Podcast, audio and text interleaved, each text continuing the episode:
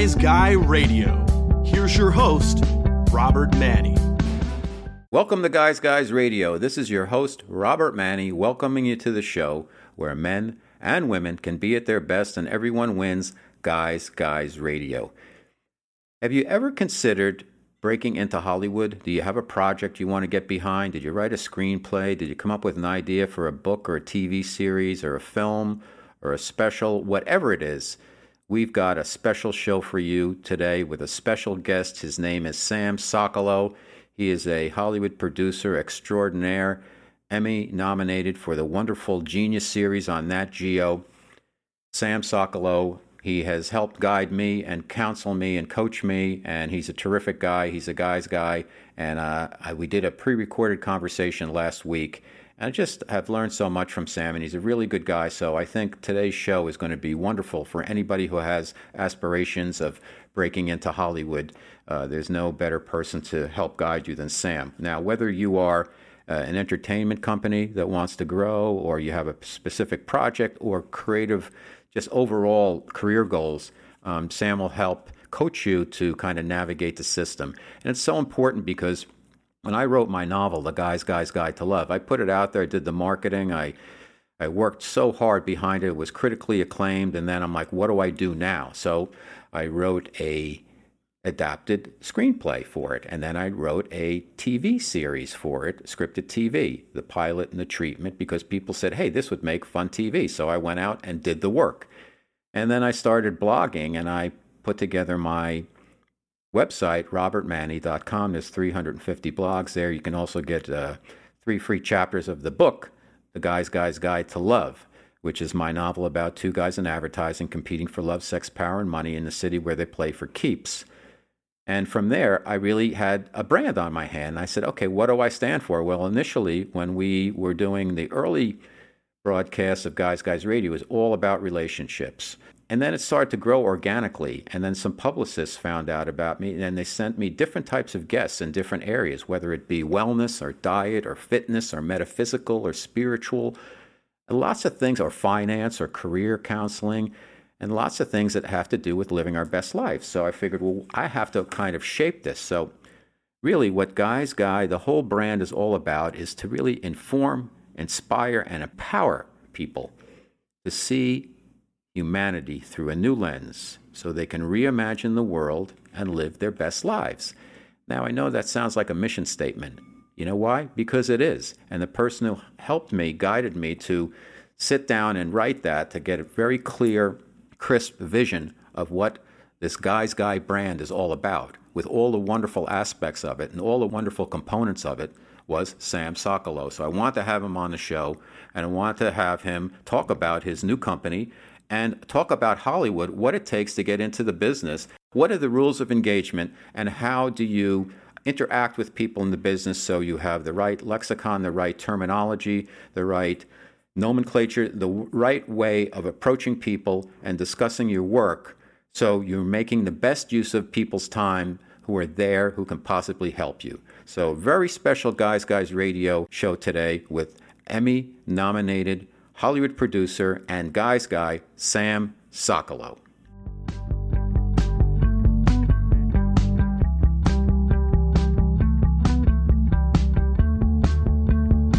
It's Guys Guy Radio.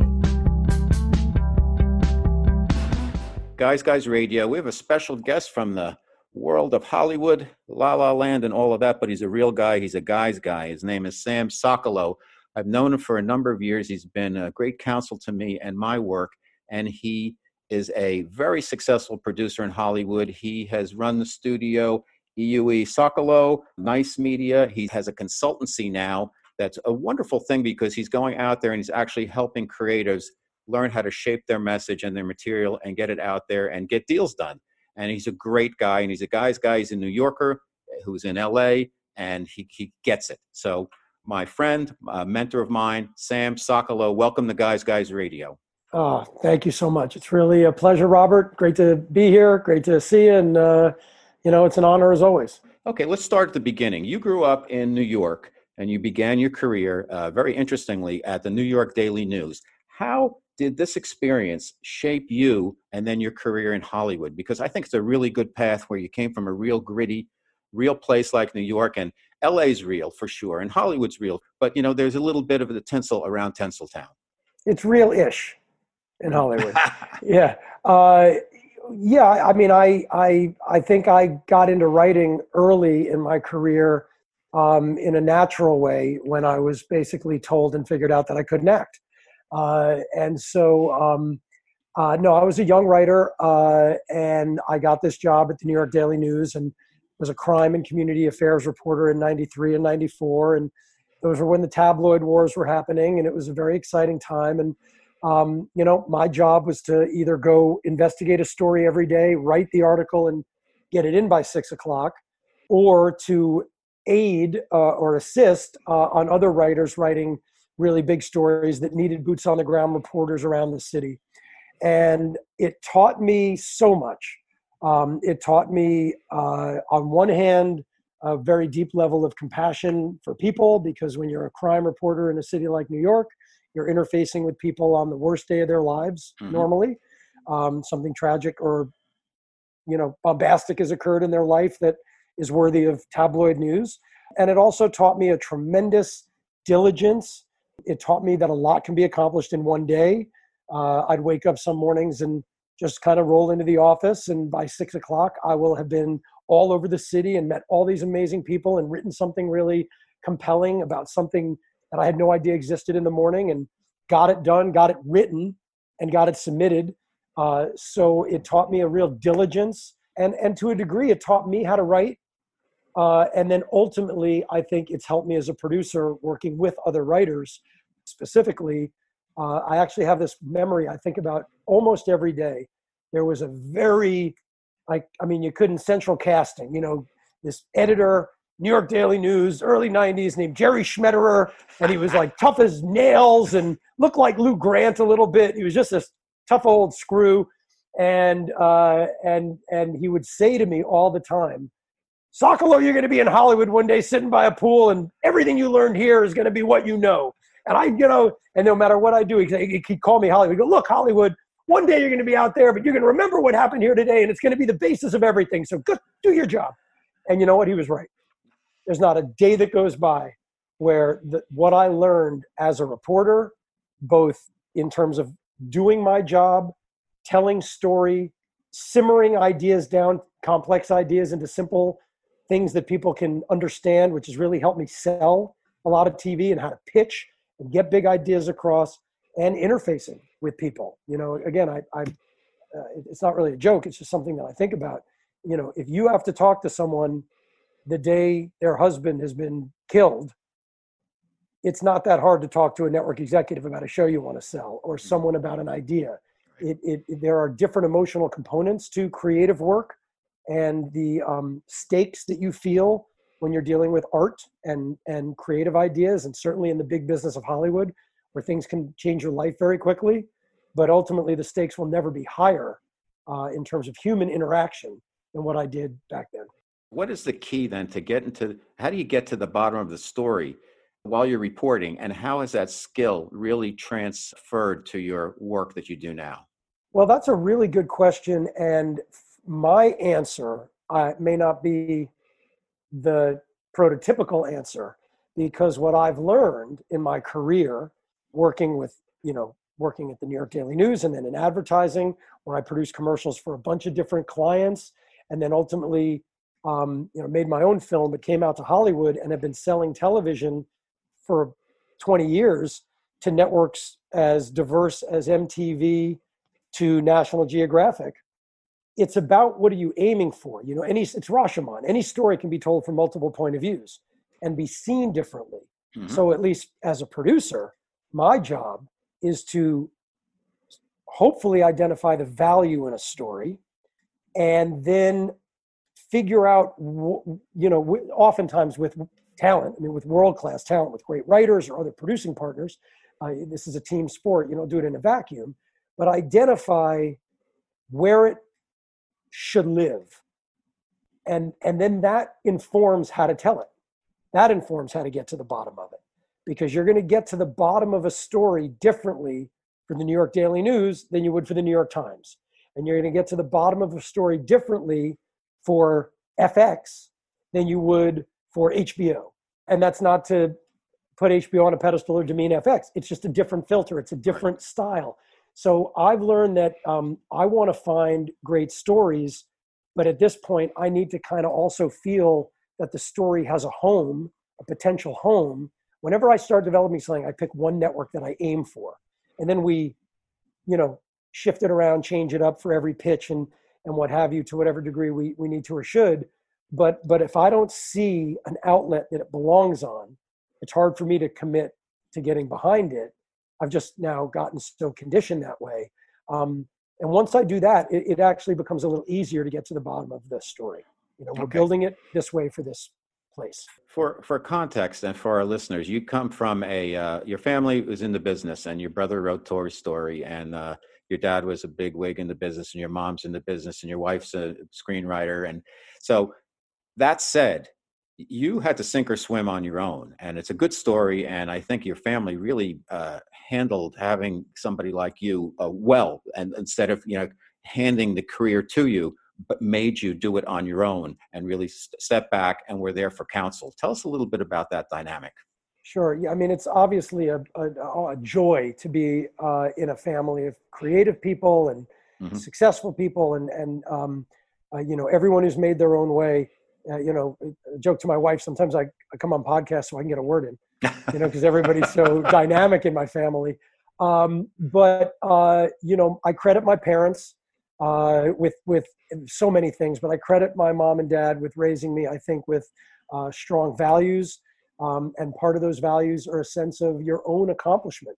And you know, growing up in New York City, you meet so many different kinds of people, and I had I knew people that grew up with nothing, you know, that that you know four or five siblings sharing one room, and I grew up with people that had everything, that lived in Park Avenue apartments so big they'd never see their parents, uh, if their parents were even around, and I think that my parents recognized that while we certainly didn't have a, you know that kind of uh, wealth at all. I mean, we, you know, my, my parents both grew up in Brooklyn uh, bootstrapped themselves into Manhattan and raised three kids and made careers and, and really exceptional lives in doing it.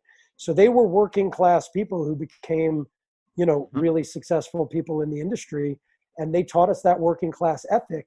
Part of the story uh, that I that I that I know I touched on when we talked and you're alluding to is uh, my mom gave me my first job after college as her assistant on a made for television movie, and I really learned how a film was you know launched and cast and staffed up and then physically made and then gone through post production and delivered and that was a wonderful experience and soon after she took me out for a meal and sat me down and said here's an envelope you know th- this is basically my contact list typed out. Um, if we ever have resumes that match again we both failed. Got it. you know got you an experience? You want something? You pick up the phone and call someone. But but when you're you know when you're 30 40 50 years old you're going to be happy that i did this because you're going to become your own self-made person. I'm always here for advice. I'm always here as a mom and and dad my dad was always there um, uh, uh up until the time we regrettably lost him but they really you know she really kind of like the bird's nest just on the career side go fly and she did the same with my brother and the same with my sister and i think it's not only why we uh, we, it may not be the reason we've had success, but I think it's the reason that we are all well formed individuals, feel good in our own skin as people, uh, as well as professionals. And I, I get to lay my head on the pillow every night and know that, you know, my mom was definitely critical in giving me a sense of what I wanted to do, certainly giving me a little bit of a, a start, but she also demanded that I do it on my own and she demanded excellence and, and I strive for it every day. When you went to Hollywood, tell us a little bit because I think it's a really good story about your your career path there when you got to Hollywood and what were the drivers to make the decisions, your qualifying decisions to make to say I'm going to take this job or that job because I think a lot of our listeners are interested in how the machinations of Hollywood work and how they see themselves getting into the business and following a path. Tell us a little bit, you know, you don't have to get too personal, but why did you take this job? Kind of what was the decision factors in taking your next job, and how did you build on it so you weren't like all over the place? Well, it's a good question, but I'm not sure that my answer is going to be the exact answer that that some people may be looking for because I came out to Hollywood right when I graduated college. I mean, I graduated college, partied for a couple of days, and got on an airplane and came to Hollywood. And uh, as I said, my my very very first job it, it just dovetailed with my mom executive producing this this movie that summer. Um, so I went to work for her, and uh, you know, and by the way, while that is an incredible thing, and I I understand how unique and vital and fortunate that was, when you walk onto a set as the lowest level production assistant, and your mom is one of the bosses, you actually have to work twice as hard. You have to be more your own person. It, it, it really isn't it's not a pat on the head job. It's like, oh, everybody hates you walking in the door, so right. you better prove to them that you're you're there. So anyway, I did that, um, and then I was living in Venice Beach, where I live now, and um, history repeating itself. Uh, the riots happened in '92, um, and I was living right down in the heart of Venice, and it was really a, a wild time and a, a um, meaningful moment, but a scary moment. And being a New Yorker and only having been out here a couple of months, you know the idea of people standing on their tops of their stores with uzis and national guard and all of that uh, it just it, it felt like a different kind of chaos than new york um, and my father had just passed away uh, and so i moved back home i wanted to go be with my mom i kind of needed as a, a young man to be home but i also was like okay hollywood's hollywood is what it is but i was just like la is crazy i'm getting out of here um, and uh, and then I got to New York and began. You know, I studied acting for a little bit, learned I couldn't really do that, but I had been writing, and I managed to get a job at the Daily News. They were under new ownership, and they were staffing, and I fell into this amazing job where I was a crime reporter and a, a Metro reporter, and that was all I focused on. You know, uh, I was taught something also by my mom that I think about also every day, which is advice that I will give, which is whatever job it is you have, whatever job it is you're doing, do the job in front of you to the best of your ability. That's what leads to other opportunity. Sitting there on somebody else's dime and writing the great American screenplay or, or, or thinking about other things, that's not going to get you hired. Sitting somewhere and saying, oh, I want this other job, that's not going to get you hired. What gets you hired what gets you the next opportunity is doing the job in front of you well. So I just tried to be the best reporter I could be. And when that contract ended, I had kind of burnt out on crime uh, firsthand. That was a very difficult job, and I wanted to make things up for a living, and I wanted to be a producer. So I, I felt I had gotten a lot out of that job and contributed to the paper. And I knew a gentleman in New York who worked in advertising, and I went to meet with him, asking him for advice. And you know, there's an old saying that if you ask people for money, they give you advice, and if you ask them for advice, they give you money. And so, uh, of course, I asked him for advice, and he offered me a job. And uh, and I went to work producing TV commercials, and I did that for about two and a half years at two different agencies in New York, and that's where I really learned the functional job of producing. So that was wildly valuable. So I guess really what I'm saying is you're you're you're accruing skills. I mm-hmm. learned how to write and deliver. I now I'm learning how to produce and do contracts and finish things and get things out of post production and deliver them on time and on budget and to certain specs that they needed, whether they were 30 seconds or 15 seconds or industrials or whatever. I, I was really honing those that that producing muscle. Um, and then I quit that job to make an independent feature film. Very romantic idea, decades before cell phones. So we actually shot it on film. Uh, we had to raise. It was a wild ride. We raised uh, money as little as five hundred dollars. The biggest check we got was like five thousand dollars we made this independent feature for about 60 grand, under 100 total. And that movie ultimately uh, won some awards, but didn't get a distribution deal. And uh, some of that was our own fault, some of it was just the world at the time. But in a bit of desperation in 99, I built a website with my, my producing partner and creative partner, Rob Lobel. He was working at that time in marketing and knew how to do websites. And we built a website, and I literally picked up the phone and called Amazon in Seattle and struck a deal with them to do a self-published movie and we built a little paradigm and became the first filmmakers to ever self-distribute our own feature film using the internet and that got more attention than the movie That got, we were on Good Morning America. That was written about in Time Magazine. And that ultimately created a big moment. And that moment was the moment then to move back to Hollywood. So I actually moved back to Hollywood at 30 years old, but with the wind in my sails of making this movie, putting it on the internet, having some uh, national press. And that allowed us, wasn't easy, but that allowed us to land here, get an agent. And, and we actually had an agent, but we, we, we got a new agent, and that was a meaningful agent. Um, a, a, guy named Peter Micelli at CAA, who's been a, a rabbi and a dear friend and a brother. And Pete became our agent. And then he said, Look, you're not really writers like you're writing on these TV shows, but this whole digital world just happened, and you just put this movie on the internet, which is this digital thing.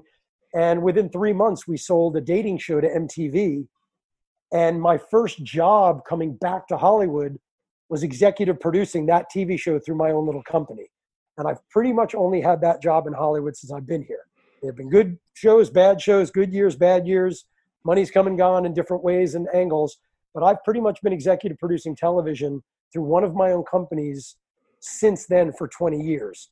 Um, so it's not the normal way to maybe break in, but I do think the lesson is is wherever you are in the world, try to create a meaningful moment that shines a light on you, and then you can come to Hollywood with a little wind in your sails. Um, if you just move out here and you want to get started, honestly, take any job, and and do your and then practice your craft, whether it be acting, writing, producing, do it at nights on the weekends and and just get get your foot in the door. Sam is the executive producer of the uh, series Genius, which has uh, focused on Picasso, and uh, we have Aretha Franklin coming up, and there was uh, I'm missing somebody. Who was it? Pablo Sam? Picasso. No, Picasso. Was there one other? Uh, Aretha. No, we, the first season. Einstein. First season was Einstein. Right. Yeah. Tell us tell us about that and the the biggest challenges you've had and how you determine who's the genius to cover. Is it 20th century? Do you have? Is it like somebody who hasn't been covered too much like I think like oh Miles Davis well he's been has he has he been done and that's why you pick Aretha how did how did that whole process work well television is you know everything's a trajectory and and and grows but ultimately you know we set off to tell Einstein's story we uh, my company at the time EUE Sokolow my partners Chris and Jeff Cooney um, we were partnered with another production company which was called Odd Lot at the time which is now called Madison Wells Media a woman named Gigi Pritzker and her president, um, uh, a, a, a, really great friend of mine and, and unbelievably smart uh, executive named Rachel Shane. The book was optioned, and at first there was a, an attempt to make it as a feature film, and I, I, really did come up with the idea to do it as a limited series. I think that was my biggest contribution um, early on, and everybody agreed. It was you know that that business was coming back really big at the time but more importantly, and I'm really a stickler about this, creatively, his life needed more time than two hours. And so if you try to do a two hour movie of Einstein, I, I jokingly always said it's physics. His life actually doesn't fit in two hours. But in 10 hours, you can tell it correctly. And everybody agreed that was a good idea. We then um, hired a writer independently, developed the script. Ultimately, we needed a director because there's no pilot on a limited series and we Rachel had a relationship at um, Imagine, and we got the script into Imagine, and it just turned out that Ron Howard was, you know. Somewhat obsessed with Einstein, wanted to tell his story, hadn't really figured out a way to do it as a movie, and when this presented itself to him, he he obviously thought this was it, um, and he wanted to, you know, do television. He hadn't really done television since he had directed some TV back in the like late '70s when he was coming off Happy Days, but obviously one of the most prolific directors in the history of Hollywood. So when Ron decided to do this and direct the pilot and executive produce the series, you know, the world opened up and we we we identified Nat Geo as the place that we thought would be the best place. They were looking to take their, you know, global 100-year-old Tiffany brand and start making premium scripted television. And it just seemed like a perfect marriage of Einstein, Ron Howard, you know, who had done a beautiful mind and Apollo 13 and National Geographic. And it was. And Brian Grazer, Ron's partner, you know, again, a, a tremendous producer and force in the industry. Uh, Brian really very quickly organized all of us in a room, and this got off and running. While we were making the first season, of Einstein, the conversation turns to who would we do next if we're fortunate enough to get a second season. Um, and it, you know, it's it's it's a lot of I would say a lot of cooks in the kitchen, but there's a lot of people that have a say in that. Uh, ultimately, the network makes the final decision.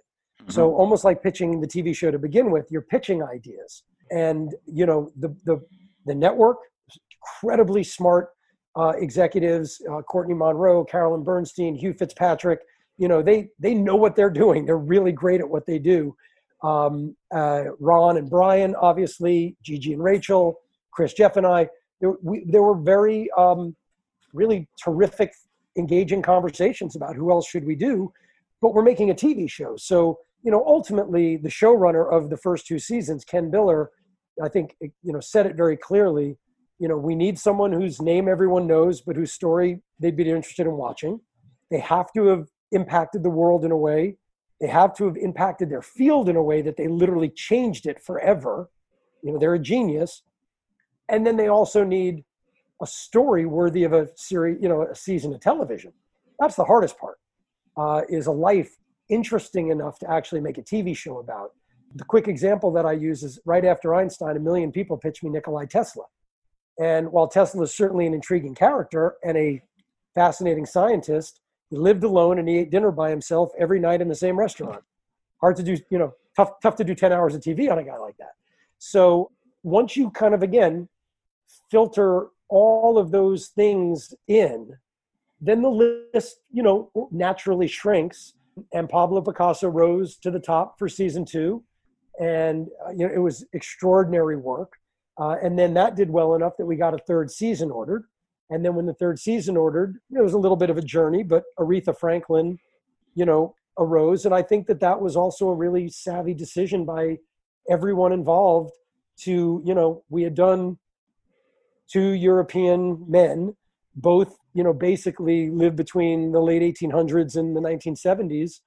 And Aretha is an African American woman and a contemporary story and there's really nobody like her. And her the story of her life is so unbelievable. When people watch it i think they're going to not they're, they're just going to be amazed at at at you know again she's a, the perfect example of you know you know her but you don't really know her story.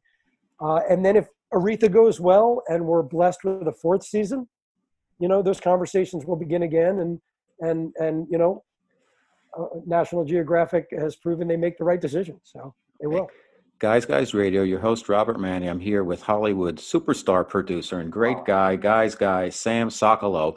Uh, one last question on uh, on on uh, the Geo series, Genius. When you're going into the consideration set, a lot of geniuses sometimes have other issues. You take somebody like you know Keith Richards, what a talent! In, incoming, the songs are incoming on the antenna. Yet he's had some substance issues, as many other great creative geniuses have had. Do you have to factor that in when you're going through the qualification process as to okay what talent are we going to focus on next season? Well i mean yes but not as like they had an issue so they're an interesting character. Um, there there is a price to genius and that i think is something that this show is about to mm-hmm. a large degree no one becomes einstein without a lot of challenges personally, professionally. No one becomes Picasso, no one becomes Aretha without a dramatic life. Um, Einstein certainly was not a drug addict or an alcoholic or anything like that. Um, but he was this creative visionary and brilliant scientist who saw things others couldn't see and chased that truth in a way that he paid a price as a mm. father, as a husband, uh, in, in some cases as a citizen. And then he was a Jew in Nazi Germany. And that is a whole layer of story that is a monster challenge. I would, I would imagine getting out of Germany during Nazism and Hitler is harder than getting through rehab. Um, not to downplay rehab. I know some people never get out of rehab, and I totally understand that. But you know, there are stakes, of course, similar in, in the sense of trying to find great stakes in their lives. Einstein, I mean, Picasso also. Picasso never had a substance abuse problem, but he had an ego problem and a narcissistic problem. And I think we all see what that can do at this point in history to, to someone. And Aretha also had a lot of issues and challenges. And I think there is a price to genius, and we explore that. Uh, but we don't necessarily look like a movie might, where say, oh, they did it, but they were a drug addict, and we're going to kind of explore that quickly. If someone has these issues, we're going to tell the story authentically but we don't look for those types of issues. I, I was those almost issues emerge. Yeah. Okay. I was almost thinking of it as a as a disqualifier because well, across ten episodes, if somebody does a deep dive and they have a substance issue problem, that like maybe that puts them aside because you don't want to focus all that time on that. You want to focus on their genius. Well, I mean, uh, uh, look, um, how do I say it? I, there's been a lot about Churchill in the last few years. Exceptional work, exceptional work. I mean, Gary Oldman's Churchill is incredible. Uh, John Lithgow's Churchill is incredible. So I'm not saying that we would do Churchill, but Churchill had a scotch at 8 a.m. and smoked two cigars a day. Right. And so, did he have a substance abuse problem? I mean, by the book, yes, he did. Uh, but he's certainly a guy you could do eight hours on, and it would be fascinating. So I, I don't think it disqualifies you. But we're not a show about that. We're not a show about some, you know, that kind of thing. We're we're a show about, you know, what it takes to become accomplished at a level uh, higher than even the, the, the best. You're a genius. Let's shift subjects a little bit. From your side, and I want to cover it from both sides of the desk. You work with creatives.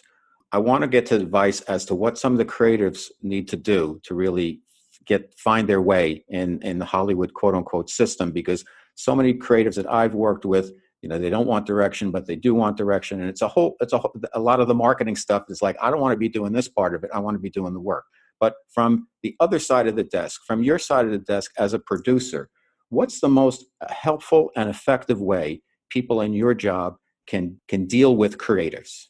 You know, it's it's it's a, a acquired skill. I think. You know, I mean, ultimately, I know I'm not a writer. I'm not an actor. I'm not a director. My job is to. I look at producing as as putting, doing the best you can do to put talented people in a position to do their best work. So, you know, when I'm working, say, with a writer, I want to know what we agree early on what our goal is.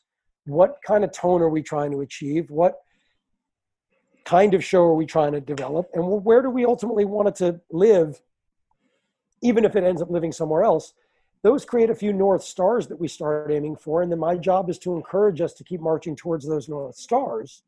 Um, for creatives, I mean, look, it's being being a world class talent is not easy, and doing it consistently over time is not easy.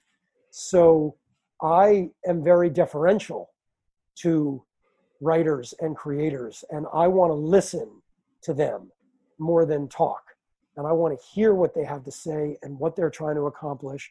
And then once I feel like I really understand that, then I know, you know, players need coaches, and I come from an athletic background. So, you know, I would I wouldn't have accomplished anything without coaching uh, that I did as an athlete. And so I I kind of feel like a coach.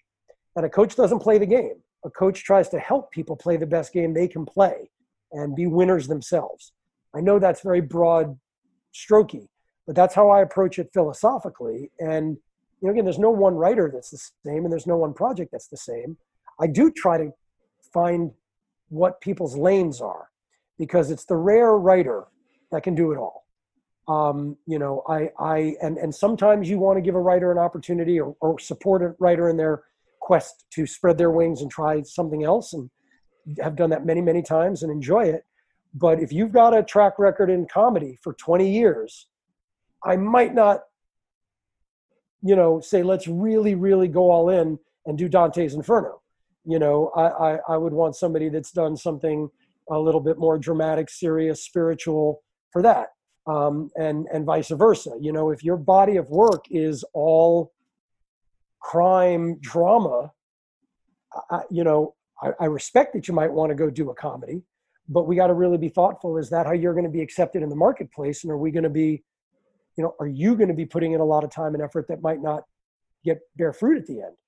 Um, it's not again not as cut and dry. Those are concepts, but you know, I, I just I try. I did a doc. I, I was a, a, a, associate producer on a documentary about Mike Tyson back in the early '90s, and the director Barbara Kopple, uh, Academy Award winner, brilliant filmmaker, um, and we interviewed Mike Tyson's first coach, manager, sort of father figure. This guy Cus D'Amato, yeah. and Cus said, you know, I don't fight. and I can't do the fighting for them, and I don't teach anybody how to fight. I uncover and discover their potential, and then they have to do it.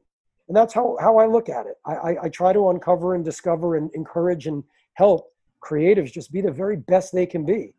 Now, the bar is different for everybody.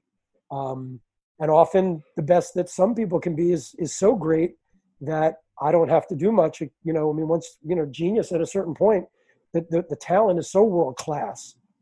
The, the team is so incredible that, you know, I, I, I make sure I contribute as I feel required or needed, but you know, I don't have to tell Ron Howard how to direct, you know. Let's flip it around. Um, so you're a creative, and a lot of p- creatives, because they're uncomfortable with the whole marketing aspect, and you do have to toot your own horn and market yourself, but you don't want to. You gave me some good advice about let's not lean on what you've done, but let's lean on where you're going. And and a lot of creatives they fall into like they start selling, and because they feel like they have to, and this is my chance, I have to sell. How would you advise creatives to, you know, not get fall into the trap of the process? and be able to focus on their work and let their coaches, if you will, guide them, even though ultimately the talent has to carry the ball. Yeah, well, I mean, look, to a certain degree, the work speaks for itself. And that doesn't mean that there are people that have gotten lucky and a lot of people that maybe haven't gotten the break that they need to do the work they want to do all the time. But the work, to a degree, speaks for itself. And so I just encourage artists to stay, to, to focus on their work and then be good people. I mean, literally, it's that kind of simple. You know, if you're not in the system, yeah, you have to break into the system. Once you're in the system, you have to let the system work. If mm-hmm. you have an agent, your agent has to do their agent job. If they're not doing their job, get another agent. But but don't wring your hands over it more than you need to. Focus on being the best writer you can be. Focus on being the best actor you can be.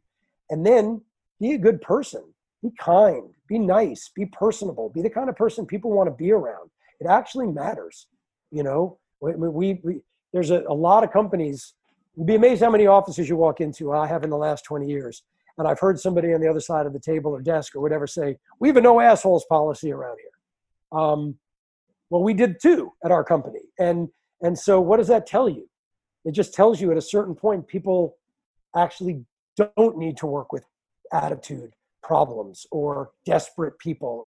Now, at a certain point, if you're a certain level of talent and you're an A-list star and everything's happening because of you and you're number one on the call sheet or you're what have you, and you happen to be difficult, okay, that's the way it goes. I mean, you, you, you do your best to deal with it. But for the most part, being a good person goes so much farther than people think. Being thoughtful and kind, giving other people credit, not beating your own chest, and then just doing the work be dependable. If you're dependable and you do good work and you're cool, you will eventually get an opportunity. And then being dependable, talented, and cool will carry you forward. Momentum. We talked about momentum. Talk to us uh, and our audience about what's the importance, how people on your side of the desk see momentum. How do you create momentum, and how do you make momentum work for you while you're on your path as a creative, making their way through the system, if you will? I mean, that's a, um, you know, I, I, a tough question to answer in a quick way. That's a, a really, um, that's something you have to kind of do. But it's sort of like sailing, I guess, is the best analogy. Not that I've ever sailed. I'm a New York kid who lives in Venice Beach, but I, but I know, uh, I know from being such a sports junkie and even watching the America's Cup, kind of what sailing is. And it's very rare you go in a straight line. It's about constantly catching wind to get where you're going. And I think that's kind of the concept. You got to catch a little wind. And then once you have wind, you have to keep trying to catch wind, keep trying to catch more wind. And that's for your career or for your projects. Once your project gets some wind, it, the wind can also die and you can end up stuck in the middle of the lake or middle of the pond or whatever. So you want to catch wind and then it's about constantly going to where the next big wind is. So, you know, you got to build momentum for yourself. You got to build momentum for each individual project. Um, it is important. But again, the key is starting with something worthy that it can catch a little wind and get going. Um, I think that's the kind of thing that, um, not to not to kind of promote my business, but you know, I have started this new consulting business, and I am uh, consulting now. Uh, you could go to samsokolow.com and see everything there and make an appointment if you want.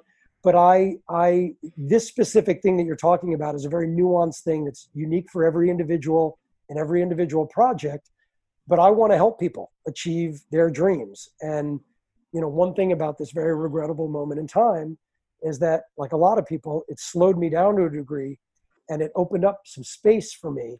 And I had been daydreaming for the last few years about being in the yes business to anybody and everybody.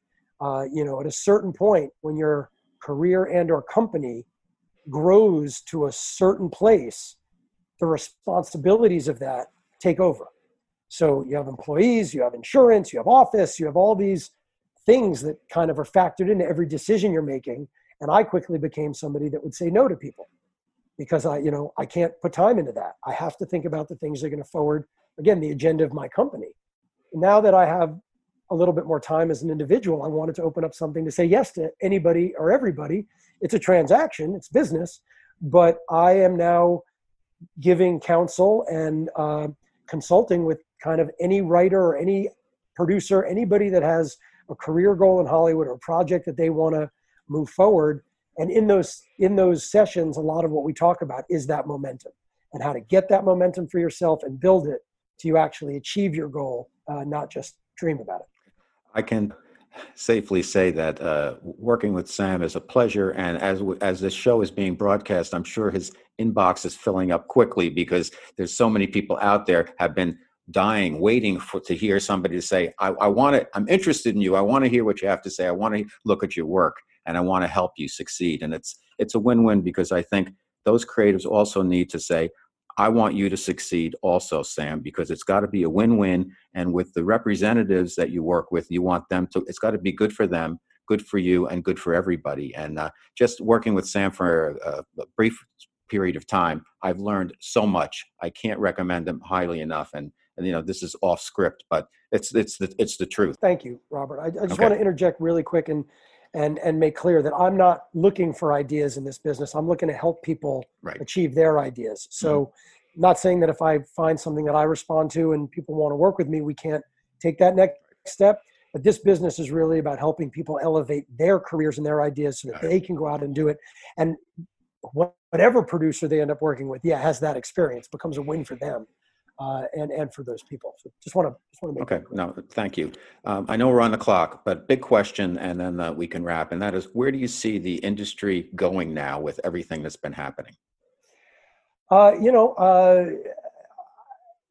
I wish I had a crystal ball to kind of answer that specifically. This is how I look at it. I don't know if anybody else does, but you know, I, I, I think often that you know there are there are cavemen that go out and kill dinosaurs, or cave people that go out and kill dinosaurs, and there are cave people that guard the cave. And then there's always people in the back of the cave drawing on the wall and telling stories. And that's part of humankind. That's part of our makeup as human beings. We need stories. We love stories. We need to hear them and tell them.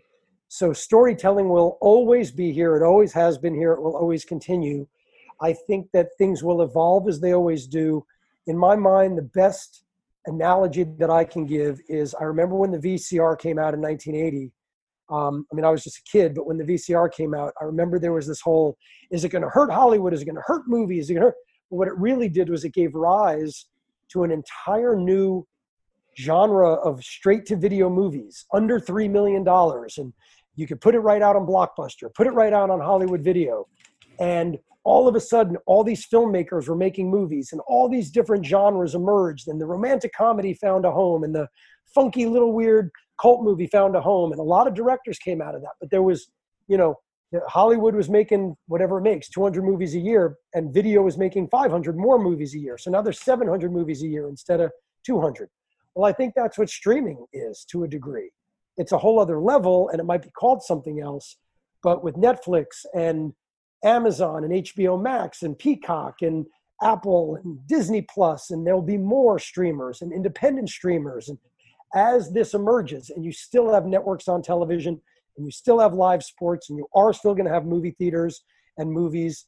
Um, we, you know, we there will be a vaccine. We will get past it. It might take longer than we want, but you know, the polio vaccine was needed. That took a few years, and then 70 years of of, of social thriving living we will get back to that. Um, how those things will evolve and change, they will. But I think that there's going to be a huge gold rush uh, in the next five to 10 years of smaller films and independent, independent filmmakers making movies at a price point that can be easily picked up by streamers and they're going to get more movies made and more emerging voices i also i also think that very much like if i may um, to use an, a different technology like the magazine business. You know 100 years ago there were five magazines and then 20 years ago there were 1000 magazines eight magazines just for photography and 20 magazines just for cars and you know we're going to get more specific and and and probably more on a cultural level than a genre level. So you're going to see emerging voices because of this new distribution model and the ability to feed that beast with content I think that you're going to see a hunger for and the ability for people to tell their stories more easily. I think they can make things at a different price point, and I think you're going to see cultural voices emerge and find specific audiences in a successful way that's not going to require the Hollywood machine to say, can we really tell a story about that immigrant with that sexual, um, you know, identity? Well, you know what? That story is going to now get told and then somebody gets to decide if they want to distribute it or not. And and so that's where i really see it going in the big picture. I see it i see emerging voices that are very specific to cultural experiences and a lot of opportunity for those stories to get made distributed and and and enjoyed. So out of chaos comes opportunity and that's good news. Um, our special guest on guys guys radio has been sam sokolow producer extraordinaire gentleman, guy's guy, and, and a really cool dude. And he's always been honest with me. I have to tell you, he's always been honest. He's always been approachable. He's always been positive. And that's the type of people you want to work with. That's the type of person you want to have coach you. And that's the type of person you want to know. So thanks so much, Sam, for being on the show. Thanks for being you. Oh, Robert, thanks back at you for every reason. Uh, I appreciate your friendship. And uh, this, was a, this was an honor, man. Thanks for having me on. Robert Manni's The Guy's Guy's Guide to Love is a fast paced tale of flawed men and savvy women competing for love, sex, power, and money in the city where they play for keeps. It's the men's successor to Sex in the City. The Guy's Guy's Guide to Love is a sexy romp through the fast moving, high stakes world of Madison Avenue. Available now on Amazon and wherever books are sold.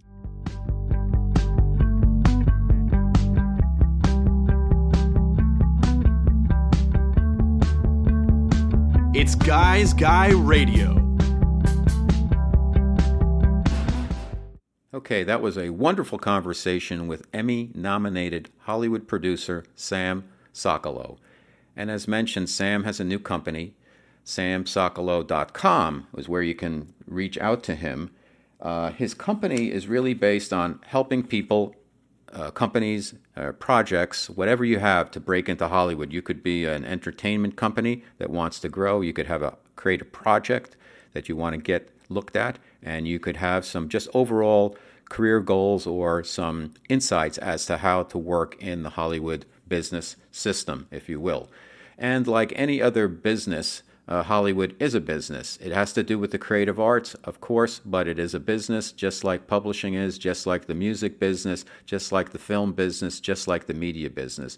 And a lot of times, uh, folks who are creative and they have projects, they don't like to get involved in the marketing. Like people write books and then they don't want to do the work and to go out there and hawk it and sell it and market it. You know what?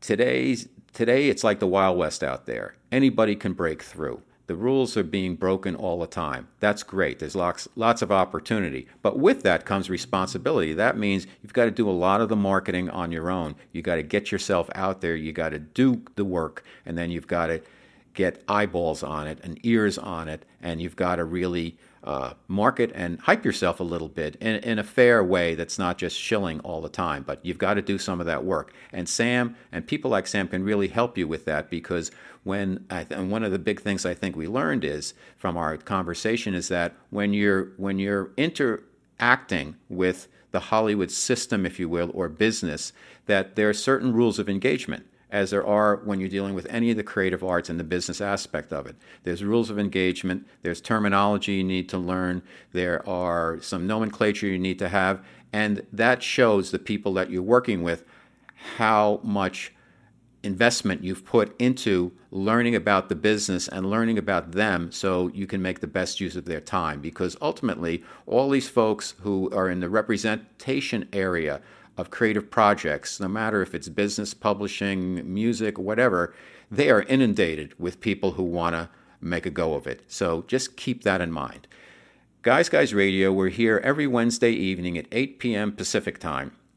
102.3, 106.5 FM, 1050 AM, all over Southern California. The show rebroadcasts every Sunday at 6 p.m. Pacific Time. And the pod drops every Thursday worldwide. And by worldwide, I mean iHeart and Spotify and Apple Podcasts and Google Play and Spreaker and Stitcher and TuneIn and Blog Talk Radio and Castbox and really anywhere that you consume your podcasts, you can find Guys Guys Radio. We've done over 416 shows, and we now have a YouTube uh, presence where there's lots of videos, lots of Guys Guys stuff, but also we have what's called Best of Guys Guys Radio.